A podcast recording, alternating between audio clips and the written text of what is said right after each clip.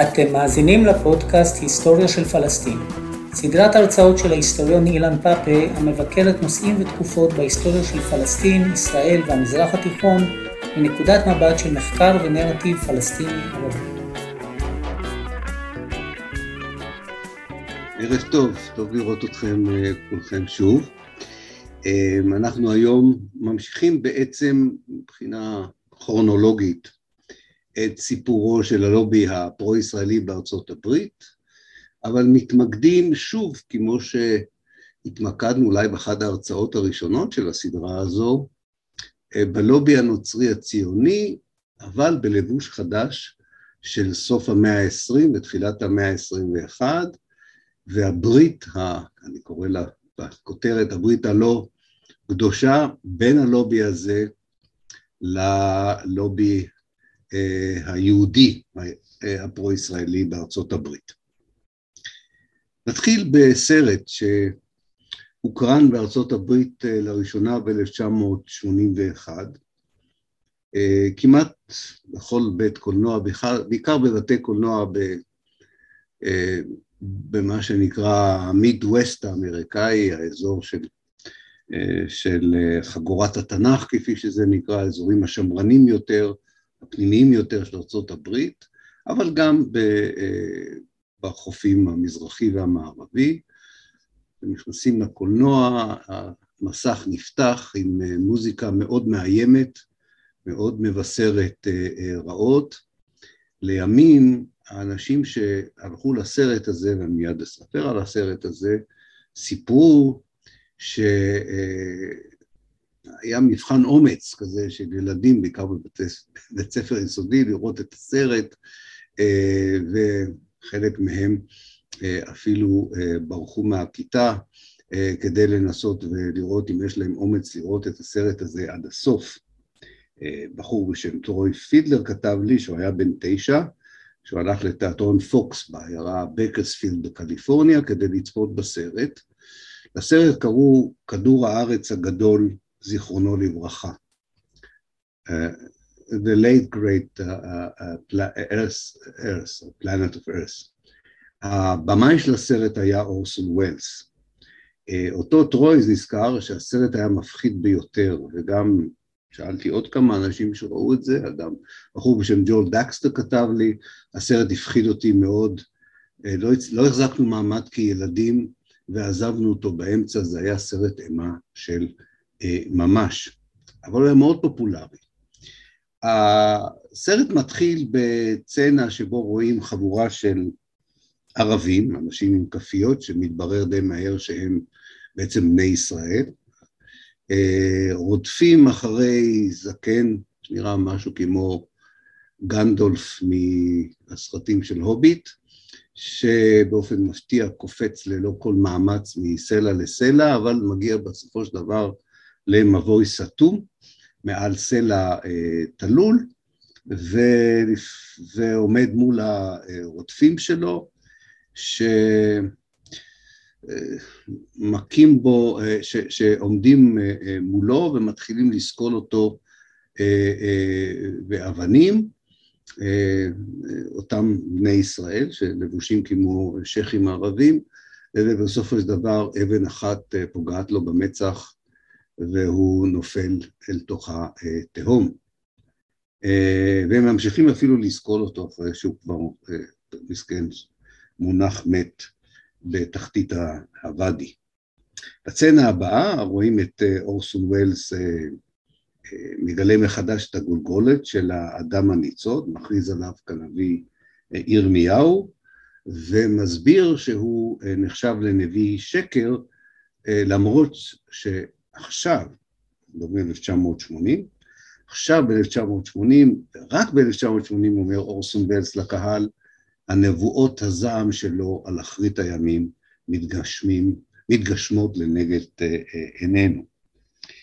מי שבעצם יצר את הסרט זה מטיף נוצרי בשם הל לנזי, וזה היה עיבוד לספר באותו שם, שהוא כתב אותו והוציא אותו לאור כבר 10 שנים קודם לכן ב-1970, הספר מכר מיליוני עותקים בארצות הברית, וגם הסרט היה בסלר, רב מחר. לינזי היה יליד, עדיין חי, הוא יליד טקסס, הוא עבר את כל השלבים במערכת החינוך הדתית בדרום ארצות הברית, במיוחד התעניין בישראל אחרי מלחמת יוני 1967, ושילב עמדות, או שילב נכון יותר, לעד, נוצרי פונדמנטליסטי, עם עמדות פרו-ישראליות. הוא היה אחד הטלאבנגליסטים הראשונים. טלאבנגליסטים היו המטיפים האמריקאים הראשונים שגילו את כוחה של הטלוויזיה, ולא רק שהיו להם תוכניות משלהם ברשתות הטלוויזיה האמריקאיות, היו להם תחנות טלוויזיה משלהם, אולי החשובה ביותר באותה תקופה שהוא עבד בה, הייתה ה-TBN. אגב, הוא היה כל כך קיצוני שגם ה-TBN בסופו של דבר ביקש ממנו לעזוב, בעיקר האיסלאמופוביה שלו הייתה קשה לעיכול אפילו לרשת הפונדמנטליסטית הזו, אבל הוא מצא תחנות אחרות, יצא רשת טלוויזיה משלו, ובסופו של דבר ה-TBN קיבל אותו בחזרה. אבל בואו נחזור רגע לסרט שלו. אחרי שרואים את הדרך הטרגית שבה הנביא ירמיהו מת, אנחנו מקבלים פלשבק לחיים שלו עד לאותו רגע נורא שבו הוא נסכל באבנים. הוא מוצא, הייתי אומר, מי שראה את הסרט, אולי חלקכם אולי ראו פעם את הסרט הזה, הוא תמצית האולטימטיבית, הייתי אומר, של כפי שהוליווד ראתה משורר מודרני, רזה, צעיר, קצת מזוקן, נאה. רוב הסרט הוא משוחח עם אלוהים, ובעיקר החצי השני של הסרט, סליחה, מתאר את ההתממשות של הנבואות שלו במציאות של 1900 או לקראת 1980. האירוע הראשון שהוא התממשות הנבואה הוא הקמת מדינת ישראל ב-1948. האירוע האחרון הוא חזרתו של ישו לכדור הארץ. בין לבין, אנחנו מדברים על 1980, אז תיקחו את זה בחשבון, יש אירועים שהם ניצחון כביכול של כוחות הרע, ואירועים שהם כביכול ניצחון של כוחות הטוב. אז ישראל כמובן, הקמת ישראל זה ניצחון של כוחות הטוב, אבל כל מיני דברים מאיימים על ישראל, למשל תתפלאו בסרט, הנציג העיקרי, או הנציג העיקרי של השטן עלי האדמות ב-1980, זה השוק האירופאי המשותף. האמת היא שלינזי האל יכול היה להיות כוכב באוטובוס הזה הסתובב בלונדון בזמן שהיה ויכוח על הברקסיט, על יציאת בריטניה מהקהילה האירופאית, הוא יכול להיות היה כוכב על הקמפיין הזה, כי הוא מתאר בסרט וגם בספר, את האיחוד האירופאי כמעשה שטן. לא פחות ממעשה שטן אחר שמופיע בסרט ומבשר על אחרית הימים, חוץ מהקמת האיחוד האירופאי, וזו ברית המועצות. הוא לא חזה נכון את נפילת ברית המועצות בסרט או בספר, ודווקא זה קרה לא מעט זמן אחרי שהסרט הופיע, כי ברית המועצות חשובה לו מאוד כנציגת השטן בקרב האחרון שבין כוחות הטוב וכוחות הרשע, שכמו שאתם יודעים אמור להתרחש במגידו, לא רחוק מהבית של רוחלה שמאזינה לנו. עכשיו, מאוד מעניין הפרטים המדויקים שמופיעים על הדרך שבה ברית המועצות השתתף, על הדרך שבו האיחוד האירופאי ישחית את האומה. האמת היא שאחרי כל מה שקורה באוקראינה, אני כבר לא כל כך בטוח שהוא טועה, אבל נעזוב את העניין הזה. ולמרות שרוב התחנות האלה, בהגשמתו של נבואת הנביא ירמיהו על פי הסרט, וגם היה לו סרט המשך מאוד פופולרי שנקרא, וספר פופולרי שנקרא שנות ה-80 ספירה לאחור למגידו. למרות שרוב הנבואות שלו לא התממשו, הפופולריות שלו לא נפגעה, והוא שיחק תפקיד מכריע בשדולה הנוצרית הציונית למען ישראל. שנה אחרי שנה הוא נתן את הטון יחד עם אחרים, עם מסר שאם אתה לא בתוך זה, זה נראה לך מופרע, השתני, ילדותי, בלתי אפשרי שיש מישהו שמאמין בזה, אבל יש 90 עד 150 מיליון אמריקאים שמאמינים בזה, אז כדאי לקחת את זה ברצינות, שהסולידריות עם ישראל היא בעצם אחת התחנות החשובות, אחד המאמצים החשובים בדרך להגיע בצורה הנכונה לעימות הסופי בין כוחות הטוב והרע. לא יודע כמה מקום יש שם ליד מגידו, אבל את זה כנראה יסדרו עוד בזמן. הוא לא הסתפק בסרטים וספרים, הוא לקח, עד היום הממשיכים שלו גם עושים את זה, מוביל ביקורים תכופים למגידו, חלק מכם אולי שעבר פעם היה ראה בוודאי קבוצות נוצריות פונדמנטליסטיות מקבלות תיאור על הקרב העתידי, כמו שאתם יודעים מגידו היא על חורבות הכפר הפלסטיני הערוס לג'ון, ב-1948 הוא בדרך כלל הגיע עם 200 איש מעדר מאמיניו, הסיפור יש איזו אנקדוטה איתו שאולי היא מעניינת, כי יחד עם כל הסוריאליזם והלונה פארק המטורף הזה שהם חיים בו, זה לונטיק פארק, זה לא לונה פארק, הלונטיק פארק הזה שהם חיים בו, הם גם מתקשרים למציאות הנוכחית שאנחנו חיים בה בצורות מאוד מוזרות. הוא שמע מאיזה ארכיאולוג ישראלי שמתחת לכלא מגידו, ששם יש בעיקר, אולי רק היום, אסירים פוליטיים פלסטינים, שמתחת לרצפת הכלא, בעיקר מתחת לאדמת חצר הכלא, יש פסיפס עתיק שכנראה שייך לכנסייה העתיקה ביותר בתולדות האנושות. הוא מצליח לשכנע את רשות הארכיאולוגית הישראלית ואת ראשי הכלא, להסיק כמה פלסטינים בצורה כפויה כמובן, כחופרים, הם חושפים את הפסיפס השמור, הארכיאולוג הזה ידע על מה הוא מדבר, ומכריזים עליו ככנסייה העתיקה ביותר בארץ ישראל, אולי יצא לכם פעם לראות את הכתבה בטלוויזיה על כך, 60 אסירים פוליטיים פלסטינים מועסקים בחפירה, ואסיר אחד במיוחד מוכתר בטלוויזיה הנוצרית האמריקאית, כארכיאולוג חובבן ומאושר, הסיבה שהוא היה שם כאסיר פוליטי כמובן לא הפריע לציונים הנוצרים.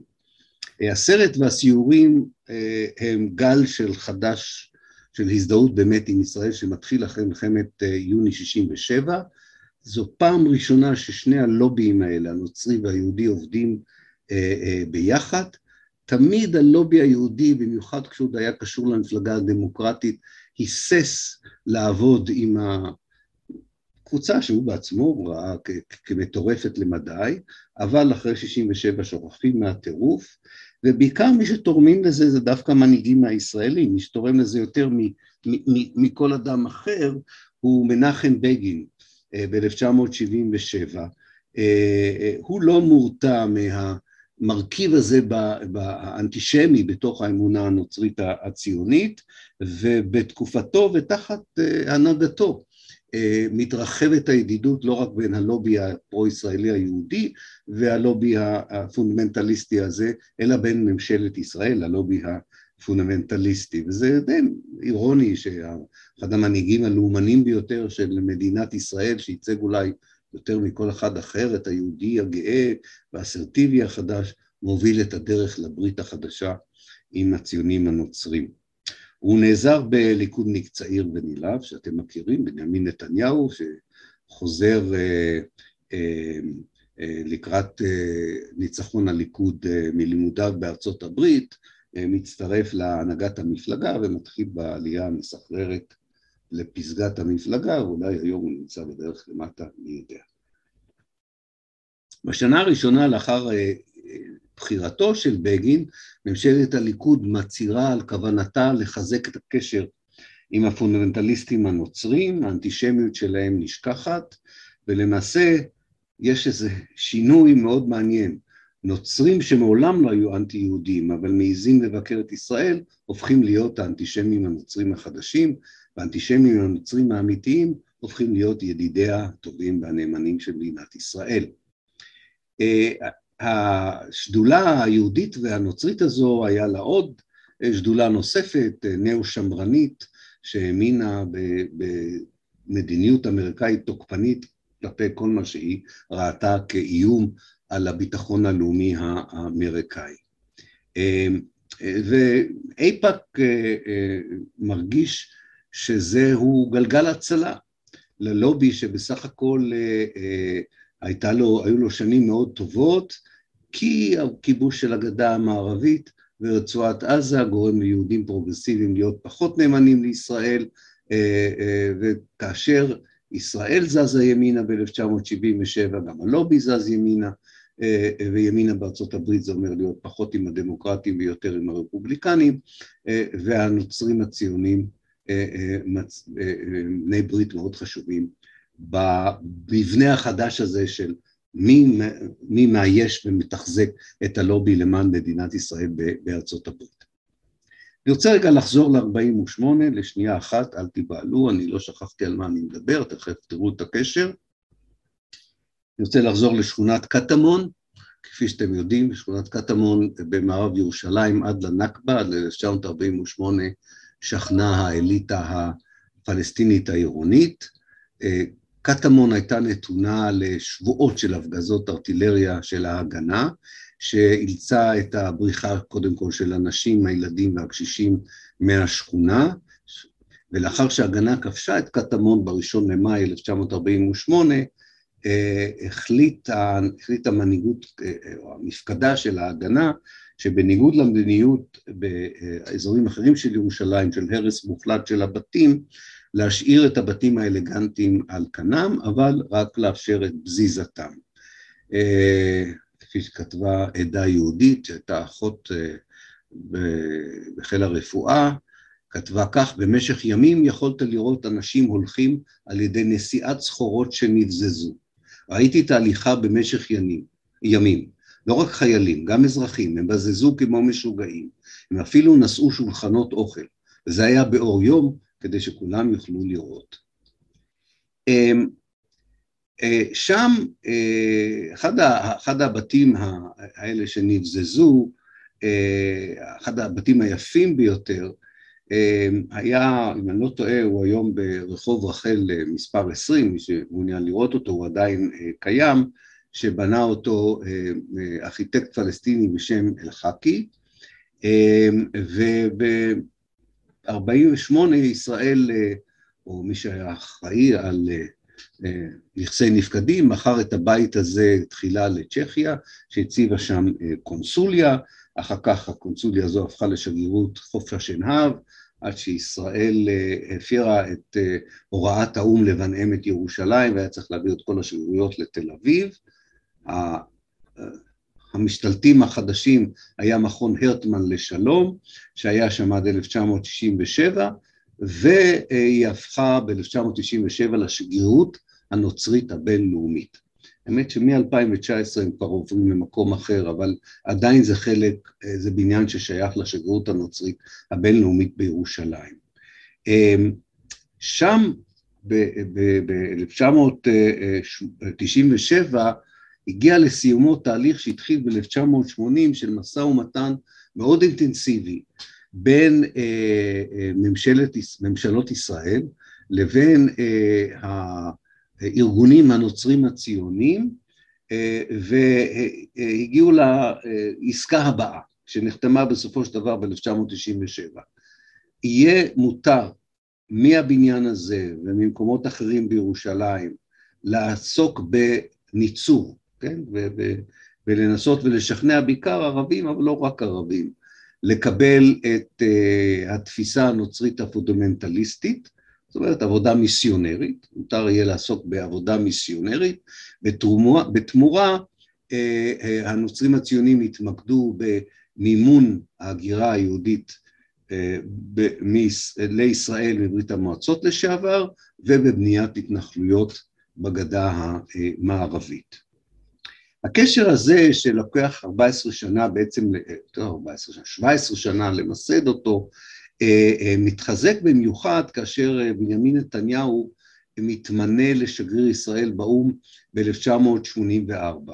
הוא כיהן בתפקיד הזה עד 1988, וכבר בשנה הראשונה למינויו הוא הצהיר בפני כינוס שנתי של הציונים הנוצרים, כי התמיכה של הארגון הנוצרי הציוני בארצות הברית, שהיו לו מיליוני, אם לא עשרות מיליוני חברים בארצות הברית, הוא מעשה מוסרי נעלה. באותו לילה, צריך להגיד, נתניהו הופך להיות לבחיר ליבם של כל אלה שבעצם רוצים לשרוף את היהודים בגיהנום, אלא אם כן הם התגיירו לנצרות ביום הדין, והוא מצליח לשכנע אותם להקים ארגון מיוחד שמגייס כספים למען ישראל כארגון נוצרי ציוני. נתניהו השתמש אחר כך בכספים האלה למערכות הבחירות שלו השונות עד לשנים האחרונות. העובדה שבשנות ה-80 זה השנים של נשיא אמריקאי בשם רונלד רייגן, ושל ראשת ממשלה, ראש ממשלה בריטית בשם מרגרט טאצ'ר, שהם בהחלט מאמצים שיח של המערב כצבא הטוב שהולך להביס את השטן הגדול ממוסקבה, כמובן מחזקים את הציונות הנוצרית או הנצרות הציונית, כל לזה איך תרצו, בארצות הברית. כפי שציינתי קודם לכן, הם גם מאוד נהנים מהמהפכה הטלוויזיונית, והם למדו איך להתאים את העטפות שהיו בדרך כלל באולמות ואצטדיונים גדולים לממדי המסך הקטן. מדיום מאוד רדוד, מעביר מסרים מאוד פשוטים, כמו שאמרתי למי שלא חלק מהעניין הזה, אם קצת תקראו עליהם. בן אדם שהוא לא חלק מזה, זה פשוט נראה לו מטורף לחלוטין, אבל זה עובד. וככה אנחנו מתוודעים לשמות שאני יודע שחלק מכם מכירים, של מטיפים שמרנים טלוויזיונים ידועים, כמו ג'רי פלוול, ופט רוברטסון, שאומר, פט רוברטסון יש לו משפט ידוע, אומר לעמוד כנגד ישראל זה לעמוד נגד אלוהים. צריך להגיד, לא נעים, אני אזכיר את זה, חשבתי אם נזכיר את זה או לא, אבל גם מרטין לותר קינג לצערי אמר את זה, שלעמוד נגד ישראל זה לעמוד נגד אלוהים, אבל לא עשה גם דברים טובים, אז אנחנו נסלח לו. אבל מרטין לותר קינג לא קיבל את פרס ז'בוטינסקי שג'רי פלוול קיבל, ממנחם בגין בשנת 1981, וכאמור 17 שנה, מ-80 עד 97, בעזרת ממשלת הליכוד, בעיקר מפלגת הליכוד, פלוול ורוברטסון ואחרים מעבירים לאט לאט את מוקד הפעילות מארצות הברית לירושלים, ובסוף מקבלים רישיון לעשות את הכנס הגדול, שבדרך כלל הם היו עושים אותו בארצות הברית, לעשות אותו בירושלים. בכל כנס כזה אתם יכולים לראות, למצוא באינטרנט את הנאומים, יש שם קריאה לישראל לא לוותר על יהודה ושומרון, יש שם עידוד לארצות הברית לפתוח במלחמה מתמשכת נגד האסלאם והעולם הערבי, שורה ארוכה של עמדות נאו-שמרניות, אבל אפילו יותר מטורפות מהלובי הנאו-שמרני, הרבה שנים לפני שארצות הברית מותקפת על ידי אל-קאידה ב-2001. נקודה חשובה עבור הנוצרים הציונים זה מבצע ליטני אפילו, זה כבר קצת לפני זה אפילו, או בעקבות מבצע ליטני, אני לא יודע, אתם ודאי זוכרים מבצע ליטני, 1978, מבצע תגמול בעקבות ניסיון כושל של הפתח לחטוף אוטובוס בדרך לתל אביב, ישראל פלשה ללבנון, עלה להר הליטני, ושיתפה פעולה עם יחידה חדשה, צבא דרום לבנון, שהקימה קצינים מרונים וחיילים דרוזים ושיעים. תוך כדי השנים שישראל שולטת באזור הזה, היא מאפשרת לנוצרים הציונים לפתוח תחנת טלוויזיה משלהם, שנקראת Hope TV, הנה, תשנה את השם שלה כמה וכמה פעמים, ובסוף היא תצטרך להתפנות יחד עם הכוחות הישראלים בשנת 2000, כאשר ישראל נסוגה מדרום לבנון, ואז היא עברה לקפריסין. חלק מכם אולי יכול אפילו לקלוט אותה, היא נקראת METV, היא בעיקר מראה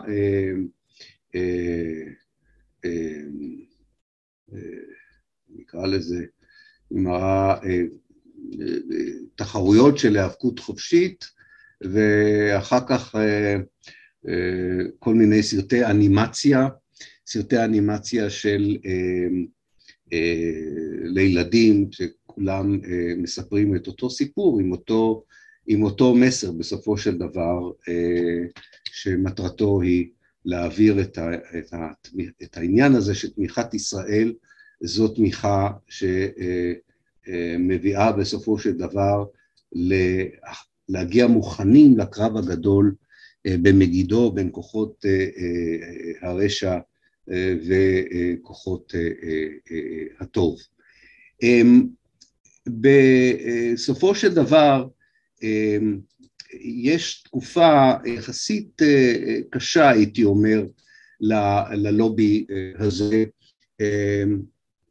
עם בחרו של ג'ורג' בוש, ועם תחילת המאה ה-20 יש איזה חשש, אולי אתם זוכרים בעצמכם, ממש לפני פרוץ האינתיפאדה השנייה ולפני ההתקפה בספטמבר 2001 על מרכז הסחר העולמי, יש איזה שיח אפילו אצל הרפובליקנים בארצות הברית, שנובע עוד ממלחמת המפרץ הראשונה, על כך שצריך לחדש את המאמץ הדיפלומטי, להביא להקמתם של שתי מדינות, ומהבחינה הזו יש איזה רגע שבו גם הנוצרים הציונים וגם הלובי הישראלי חושש לרגע שאולי אפילו הוא מפסיד את המפלגה הרפובליקנית. אבל בסופו של דבר ההתקפה של אל-קאידה על ארצות הברית מאפשרת בסופו של דבר לשיח הפונדמנטליסטי הזה של מלחמה כנגד אסלאם וכנגד כוחות הרשע להתחדש ביתר סט, וגם הנשיא בוש מאמץ אותו, וגם הלובי הפרו-ישראלי, וגם הלובי הקונסרבטיבי, גם הוא, או הנאו-קונסרבטיבי, גם הוא מאמץ את השיח הזה. באיזשהו מקום ההתקפה על ארצות הברית מחזירה שוב למרכז העניינים שיח מתלהם מן הסוג הזה, שכמובן מוביל בסופו של דבר להחלטה האמריקאית לפלוש לעיראק ב-2003. מאוד מעניין לעבור על ספר שחלקכם אולי מכיר אותו, של אנשי מדע המדינה האמריקאי ג'ון מירשמייר וסטיבן וולט, שנקרא הלובי הישראלי. יש שם טענה מאוד מאוד מרכזית על כך שהלובי הישראלי אולי יותר מכל גורם אחר גרם לכך שארצות הברית החליטה בסופו של דבר לפלוש לעיראק ב-2003. יש חילוקי דעות בקרב החוקרים עד כמה הלובי הישראלי הזה שיחק את המשחק הזה, שיחק תפקיד כל כך חשוב בעניין הזה. אחד הדברים המעניינים שעלו הרבה שנים לאחר מכן בוועדת החקירה של הפרלמנט הבריטי, בעדות של טוני בלר, ראש הממשלה הבריטי, שהיה כזכור שותף נלהב לתוכנית האמריקאית לפלוש לארצות הברית, לפלוש לעיראק, סליחה. הוא מספר שבשיחות שלו עם ג'ורג' בוש, הצעיר, ישראל שיחקה בתפקיד מאוד חשוב בהחלטה הסופית לפלוש לעיראק.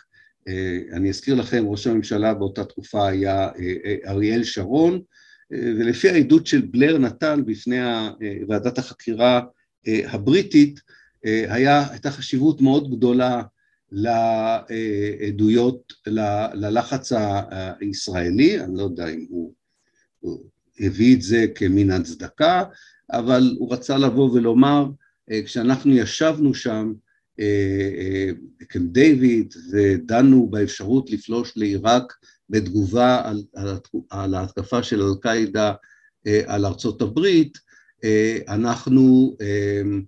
אנחנו בסופו של דבר האמנו שאנחנו גם מגינים על ישראל. אני מניח שאם מסתכלים על המאמץ שהשקיעו שלושה פוליטיקאים ישראלים באותם חודשים קריטיים שבהם ארצות הברית בסופו של דבר החליטה להפר החלטה של האו"ם שקרא לה לא לפלוש, ופלשה שלא בצדק למדינה ריבונית, והרסה אותה, והרגה מאות אלפי אנשים במדינה הזו, כמובן ההחלטה בסופו של דבר נופלת בוושינגטון, בארצות הברית, אבל אם מסתכלים על הפעילות של שלושה אנשים במיוחד, בנימין נתניהו, שכותב מספר גדול מאוד של מאמרים בוול סטריט ג'ורנל, ב-US Today, בניו יורק טיימס, שבהם הוא מנתח מדוע הפלישה לעיראק והפלה של סדאם חוסיין היא הדרך היחידה ביותר, הדרך הטובה ביותר להתמודד עם האיום שאל-קאידה מהווה לחברה המערבית. שמעון פרס משתתף במאמץ הזה, וגם אהוד ברק. שלושת האישים האלה היה להם מעמד בארצות הברית, והם שיחקו תפקיד מאוד חשוב בסופו של דבר, אני חושב, גם בהשפעה על דעת הקהל, או על חלק מדעת הקהל האמריקאית. שוב, האחריות על ההחלטה עצמה לא נופלת בירושלים, היא נופלת בסופו של דבר בוושינגטון. מאוד מהר מתברר שעיראק זה בוץ, לא פחות מווייטנאם, ומתחילים להתעופף האשמות, אתם זוכרים בוודאי, זה לקח בסך הכל 4 חודשים, וכשהניו יורק טיימס עם הכתבים הראשיים שלו, כמו תומאס פרידמן, שתמכו במלחמה, פתאום התכחשו בכלל לתמיכה שלהם במלחמה, והתחילו להסביר שזה בזבוז כסף אדיר, שזה לא היה מוצדק, שכל התירוצים שנתנו לכיבוש עיראק אינם נכונים, והם הצביעו בין השאר על איפא"ק כאחראי להולכת שולל שהובילה לטעות האסטרטגית האמריקאית הזו, אגב טעות שאנחנו כולנו אוכלים אותה עד היום, היא מביאה להופעתו של דאעש, להרס מדינה שלמה כמו סוריה, עיראק, מדינות כמו תימן ולוב, זאת אומרת זה משהו שההיסטוריה לא תשכח לארצות הברית ולבריטניה, מה שהם עשו שם. כל מה שקורה באוקראינה זה פיקניק, לעומת הדברים הנוראים שיום אחד אני מקווה מישהו ייתן עליו את הדין בארצות הברית. בכל מקרה, יש כבר הרגשה קשה ב-2004, 2005, איפא"ק שוב נזקק ללובי הנוצרי הציוני כדי לצאת מתקופה לא כל כך קלה כתוצאה מהאשמות. קודם כל כמובן איפא"ק מכחיש שהם אי פעם ממש תמכו במלחמה בעיראק, ושוב מתחזק הקשר עם הנוצרים הציונים, במיוחד ב-2009 כשנתניהו חוזר לראשות הממשלה. צריך להגיד אולי לזכותם של אהוד אולמרט וציפי לבני, בכל התקופה הזו התקופה הקצרה הזו שהם היו בין שרון לנתניהו, הם קצת החלישו את הקשר עם הטירוף הנוצרי הציוני הזה, הוא מתחדש ביתר שאת ב-2009, וכדי לקבל איזשהו מושג על עד כמה בעצם אין שום שינוי בעולם הזה של הנוצרים הציונים, שהצגנו אותו קודם לכן, בסרט של לינזי הל ושל אורסון ווילס. הסרטים מחליפים בתקופה הזו שבין 2003 להיום. מה שמחליף את זה זה לא כל כך סרטים, זה יותר משחקי מחשב שאנחנו יכולים היום לראות אותם.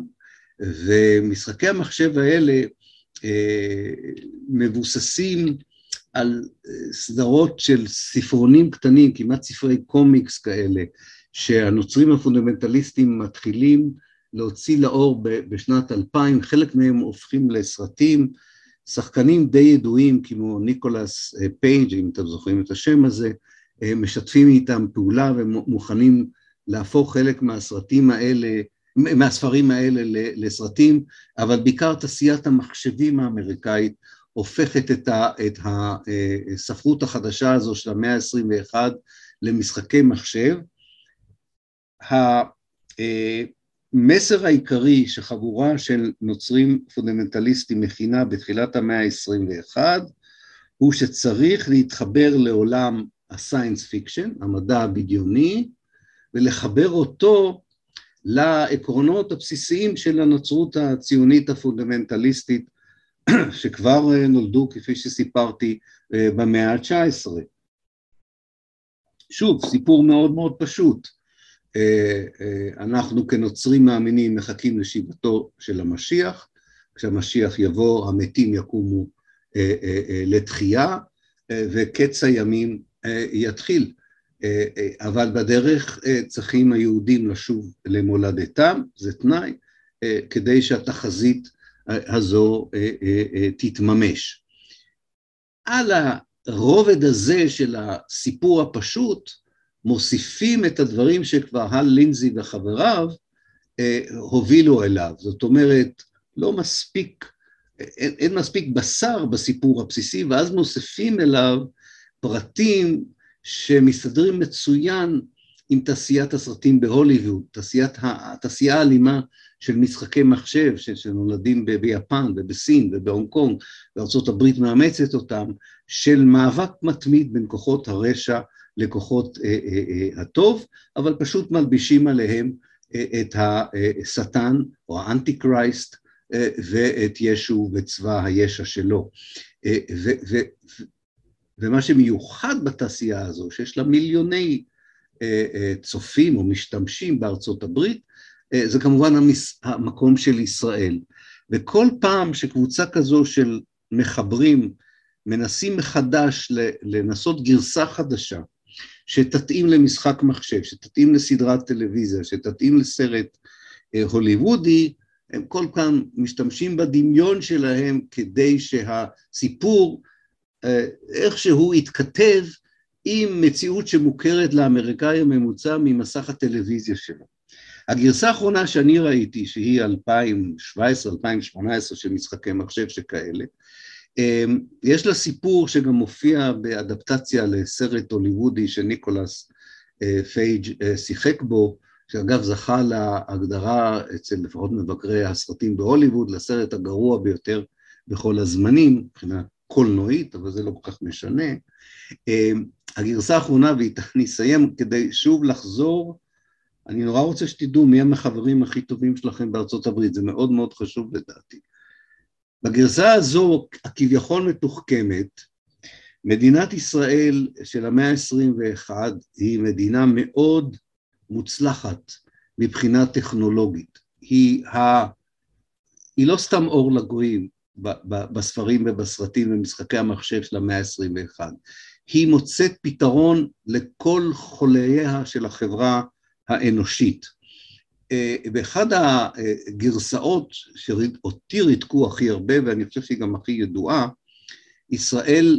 מדענים ישראלים, אגב מדענים שהגיעו מרוסיה, ממציאים חומרי הדברה בלתי רגילים, שפשוט מחסלים את הרעב בכל מקום בעולם.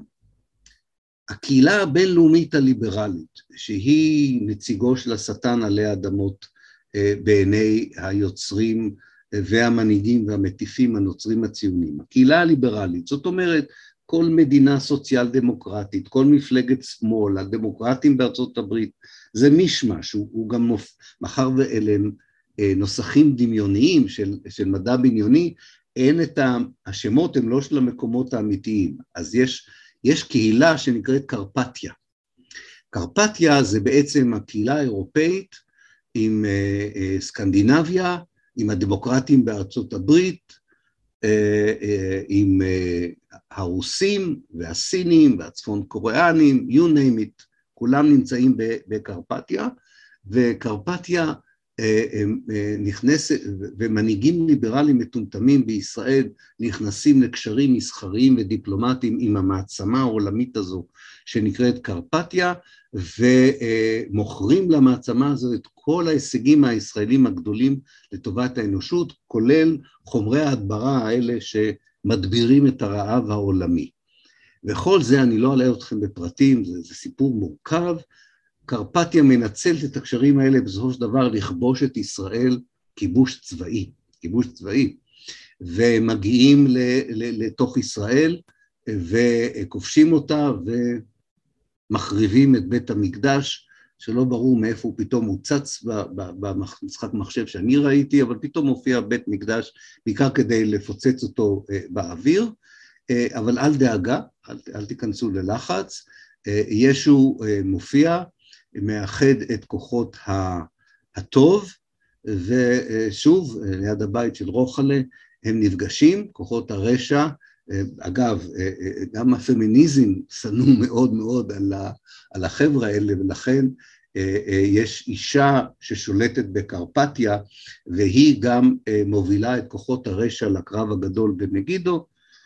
אני לא אשאיר אתכם במתח, ישו מצליח להביס את כוחות הרשע, למרות אני יודע, אולי ראיתם את הסרט Left Alone עם ניקולס פייג', תגידו לי אחר כך אם מישהו מכם ראה את זה, בגרסה של הוליווד של ניקולס פייג' רואים את ההתחלה של הקרב, אבל לא אומרים לנו מי ניצח, כי המסר של החבר'ה שעשו את הסרט הזה בהוליווד, זה עדיין תלוי, אם אתם תתמכו בישראל, אם תהיו נגד האסלאם, אם תהיו נגד ליברליזם, אם תהיו נגד דמוקרטים, אם תהיו נגד פמיניסטים, אז אולי התוצאה תהיה ניצחון. שוב, אני חוזר, השיחות המעניינות ביותר שהיו לי, היו דווקא עם אנשי אפק, מאוד נבונים, מאוד אינטליגנטים, אנשים משכילים, אנשים מלומדים, בשיחה פרטית הם יגידו לך, זה חבורה של מטורפים, זה אנשים מסוכנים, אבל מבחינה פוליטית, אסטרטגית, זה בעלי הברית שלהם העיקריים, הכי חזקים, הם משתמשים בהם והם משתמשים בהם, כל אחד משתמש בשני, כל עוד נתניהו היה בשלטון, הקשר עם הטירוף הזה היה ממוסד, היה לו אחיזה חזקה מאוד בירושלים, אגב, כל מי שחושב שהחרדים בארץ יכולים פוליטית לעשות כל מה שהוא רוצה, ומה שהם רוצים, כדאי לא לחשוב פעמיים, משום שהמפלגות החרדיות, כפי שאתם יודעים, היו בני ברית חשובים מאוד בקואליציה של נתניהו, והם התנגדו, התנגדות חריפה ביותר, לפתיחת השגרירות, הבינלאומית של הנצרות הציונית בירושלים, לפתיחה של האוניברסיטה של המורמונים, למוסדות אחרים של הנצרות הפונדמנטליסטית, התנגדות חריפה מאוד, אימו לפרק את הקואליציה, נתניהו לא ויתר, החרדים ויתרו, פעולת המיסיון ממשיכה ללא כל בעיה, והקשר החזק הזה ממשיך עד היום, אני לא יודע, איפה בנט עומד בעניין הזה, קשה לי להאמין שיש לו איזו תפיסה כל כך שונה מנתניהו, בצורך לשמור קשר עם החבורה המטורפת הזו מארצות הברית, ושוב, טירוף או לא טירוף, כמובן, זה בסיס הכוח היה של הנשיא טראמפ, זה לא קבוצה אלקטורלית שצריך לזלזל בה, זה לא אמונה דתית שאפשר להניח שהיא שולית, ורק המעטים נוטים להאמין בה, זוהי תיאולוגיה דתית בעלת 150 שנה, חזקה מאוד, פופולרית מאוד, שיודעת להתאים את עצמה לטכנולוגיות חדשות, למציאויות פוליטיות חדשות. היא זו שמביאה לעולם את האסלאמופוביה את השנאת האסלאם בצורה הקשה ביותר שלה, שקשורה גם לשנאת זרים ושנאת מיעוטים, אבל בהחלט רואה בישראל עד לאותו רגע של הקרב במגידו, את התמיכה הבלתי מסויגת בישראל, כולל ביקורת על ישראל, אם היא לא תחזיק בשטחים ולא תמשיך לפעול, או אפילו להתרחב מעבר לגבולות ארץ ישראל ההיסטורית. כל עוד ישראל תעשה את זה, היא תזכה לתמיכה בלתי מסויגת. יש, ראיתי, הסקר האחרון שהצלחתי לראות בארצות הברית, התוצאות שלו הם ש-80% מהאמריקאים שמגדירים את עצמם כאבנגליסטים, שזה קהילה של 120 מיליון איש, 80% מהנוצרים האבנגליסטים מאמינים שהקמת ישראל ב-1948 היה התגשמות של נבואה תנכית, שתוביל עוד מעט, אוטוטו, לשיבתו של ישו, וזה יקרה במיוחד אם ישראל תקבל תמיכה ללא סייג מהקהילה הזאת בארצות הברית. מי שיודע, מי שמכיר יודע שיש גם קהילות כאלה בסקנדינביה וגם בדרום אמריקה, במקסיקו ובמרכז אמריקה. זה לא רק סיפור אמריקאי. אני אסיים ואני רק אומר שבמשרד החוץ הישראלי יש מחלקה מיוחדת שנקראת The Knesset Christian Alliance Caucus, קבוצת המפגש של הכנסת עם בעלי ברית נוצרים. ואני רק אמנה לכם את המדינות שבהם נוצרים פונדמנטליסטים תומכים בישראל באותו אופן עם אותה תיאולוגיה. זה כולל את פיליפינים, דרום קוריאה, ברזיל, דרום אפריקה, יפן, אוסטרליה, פינלנד, איטליה, קנדה, קוסטה ריקה, מלאווי, וכמובן ארצות הברית. יש 50 מדינות ברשימה הזו, שוב, קבוצה נוצרית אבנגליסטית עולמית עכשיו, לא רק אמריקאית, שמאמינה בארץ ישראל השלמה, מאמינה שישראל צריכה להוביל את המאבק האלים והצבאי כנגד האסלאם באשר הוא, ובאסלאם הערבי במיוחד, ומחכה שישראל תבלה את חלקה ההיסטורי בשיבתו של ישו, ובניצחון בקרב המכריע במגדו. כן, ניקולס קייג', תודה עידית, אני לא יודע מה אמרתי, אבל זה ניקולס קייג', תודה. כן, נכון, לא יודע אם קראתי לו פייג', קייג', ניקולס קייג'. זה מוכר, לא? בסך הכל שחקן מוכר. אגב, כאמור, הסרט היה כישלון מוחלט.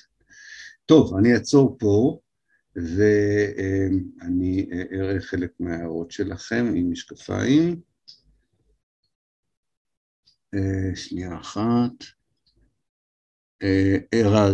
ארז, בשנת 2000 משטרת ישראל נערכה לעלייה מטורפת לרגל למגידו. הייתה עלייה מטורפת בשנת 2000 לרגל, אני אפילו ראיתי אותה בעיניים שלי. באו לא 200 איש, באו 20,000 איש למגידו. חיכו, לא קרה כלום. היה מי שניסה למכור להם את האינתיפאדה השנייה כאיזה פתיח למאבק הגדול, אבל זה לא ממש עלה, אבל זה לא שינה את האמונה הזו, שככל שתבקר יותר במגידו, וככל שתהיה חלק מרשת התמיכה בישראל, כך אתה תתרום למימוש אותה תחזית נבואית שאתה מאמין בה. עוד הערה של ארז, לא יודע מתי זה התחיל, אבל יש גם חלוקה של טוב ורע בין המזרח למערב, גם הנצרות, ג'דאים מול ויידרים, זה ג'דאים, נכון? ג'דאים, זה שג'דאים הם הכנסייה הקתולית מול הכנסייה האורתודוקסית בכלל. כן, אני חושב שזה, כמו שאומרים, זה מסיפור אחר, אני חושב, אבל גם שם זה סרטי אנימציה וקומיקס, ועיבודים לסרטים הוליוודיים, וכמובן מעל הכל משחקי מחשב, שכמובן המשחקי מחשב הראשונים של ה-PC, היום הם כבר ברמה אחרת לגמרי, אבל הם מדיום מאוד מאוד חשוב. לבנט יש את פורום קהלת, שזה אותו דבר רק אחר, מייק פנס הוא דוגמה מעולה לייצוג של הדמויות האלה, כן?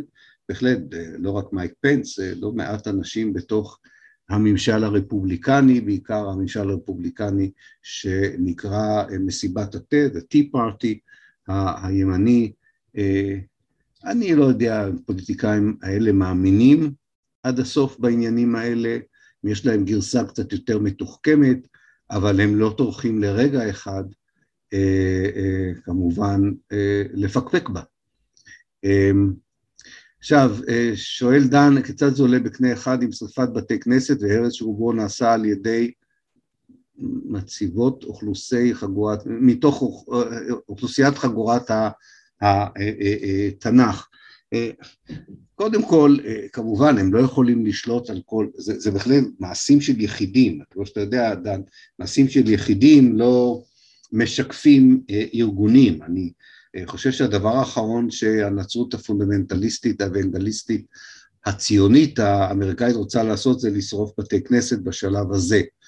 כך שאני חושב שזה שייך לאולי חוסר יכולת במקומות מסוימים לדחות את האנטישמיות לאחרית הימים, אז היא פורצת מוקדם מדי, אבל אני באמת חושב שבסופו, זה לא קבוצה שעוסקת בשריפת בתי כנסת. שריפת מסגדים נראה לי הרבה יותר דבר שאולי הם היו יכולים לעשות. אבל בהחלט, האנטישמיות היא מרכיב מאוד חזק. עידית, מה יהיה גורל היהודים שישו יופיע? זה מאוד מאוד ברור. או שהיהודים יתנצרו, ואם הם לא יתנצרו, יעשו מהם שיש קבב, יעשו מהם ברביקיו בגיהנום. אין לזה בכלל ספק, זה נאמר אפילו בריש גלי. אחד הדברים המעניינים, שבגרסאות המחשב של הנוצרים הפונדמנטליסטים, ישנם חלקים שבהם הפרק האחרון הזה לא מופיע. זאת אומרת, לא תמיד יש רצון לעבור ולחזות מה קורה אחרי הקרב של המגדון, הקרב במגידו. יכול להיות שזו גם הסיבה שבגרסה ההוליוודית עם ניקולס, קייג', שהגרסה ההוליוודית עם ניקולס קייג' לא אומרת לנו אפילו איך הקרב נגמר, כי אם אתה נאמן לגרסה, אז אתה גם צריך אולי להראות את היהודים מתגלגלים על הברביקיו, על השיפודים בגיהנום, אז יכול להיות שזה גם אחת הסיבות שלא הופיעו שם, אבל אין ספק, אין גרסאות שונות לעניין הזה, זו גרסה מאוד מאוד מהודקת, מאוד מאוד ברורה לפי העניין הזה. איתמר, לפי הפוליטיקה בארצות הברית לא בטוח שיש אופק אופטימי ונראה שהימין לא הולך לחלש, יש כיוון אחר לאופטימיות לגבי השפעת האוונגליסטים. מדי פעם כותב לי חבר מארצות הברית שהוא דיבר לקבוצה של אוונגליסטים צעירים שביקרו בארץ, חזרו מפוקפקים קצת, כי בכל זאת הם נחשפו למציאות של הכיבוש, אולי דיברו עם נוצרים פלסטינים, ושאולי יש חשיבה חדשה בדור החדש של האוונגליסטים הנוצרים. יכול להיות. גם נורמן פינקלשטיין חושב ככה, באיזה ספר חדש שהוא כותב. אני מחכה, אני גם ככה, בקושי יודע מה קרה לפני שנתיים, אני לא יודע מה הולך לקרוא, אבל המגמה, כמו שאני רואה אותה, היא החלשות של הלובי היהודי בארצות הברית, והתחזקות הלובי הנוצרי בארצות הברית. אבל השאלה אם הלובי הנוצרי הזה מיצה את עצמו כבר, האם תהיה ירידה בכוחו, בגלל למשל הזיקה שהוא גילה לטראמפ, וכל מה שטראמפ ייצג ועשה. תשמע, התחזית לה, אני חושב שאולי דניאל יודע יותר טוב ממני, אבל התחזית ל-midterm elections, הבחירות של, כן, של ה-midterm, לא יודע איך תרגם את זה לעברית, אמצע הסימסטר, אבל לא, זה לא אמצע הסימסטר, זה בחירה מחדש של חלק מחברי הקונגרס, התחזית היא שהדמוקרטים לא יצליחו מי יודע מה, בבחירות האלה. שזה לא סימן טוב, זה לא סימן טוב, אבל זה תחזית, יכול להיות ש... אגב, בדרך כלל, המפלגה שהפסידה בבחירות לנשיאות, מצליחה קצת יותר בבחירות האלה, גם זה נכון, אבל ביידן כשהוא ער, וזה לא קורה הרבה, לא מי יודע מה מרשים, צריך להגיד, אז יכול להיות שהוונגליסטים עדיין יש להם מה למכור. איזה תפקיד הם מגדירים לפלסטינים, יהודית?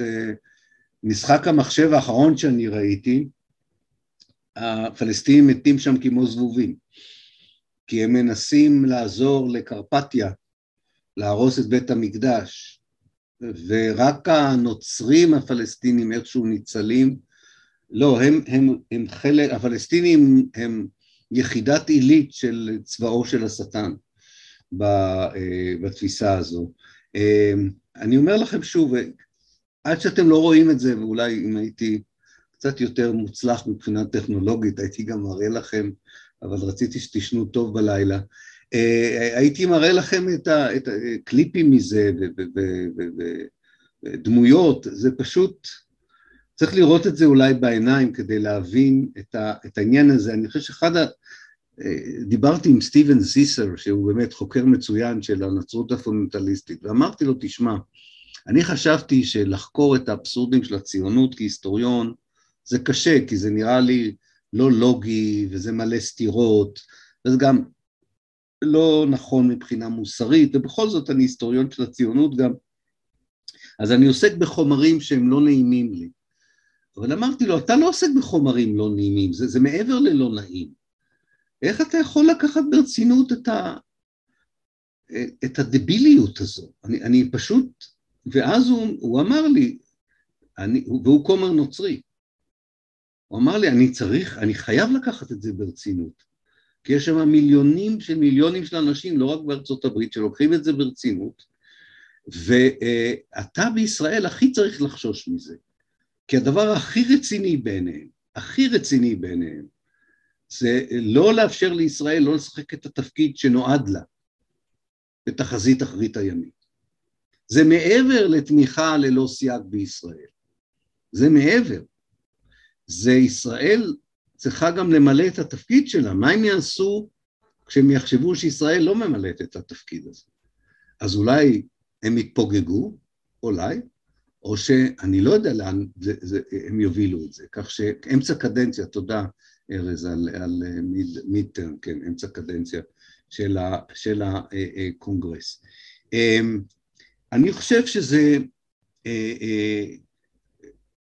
חשוב מאוד לנו כישראלים להיות חלק מחשבון הנפש האמריקאי של הרס המזרח התיכון, לא משנה עד כמה האדונים מירשמייר ווולט שהזכרתי אותם צודקים, אם אולי מעצימים אולי יותר מדי את החלק הישראלי בזה, יש חלק ישראלי חשוב מאוד במדיניות הזו, זו מדיניות שהובילה למיליונים של פליטים, של הרס מדינות, של מציאות שיהיה לנו קשה מאוד לצאת ממנה,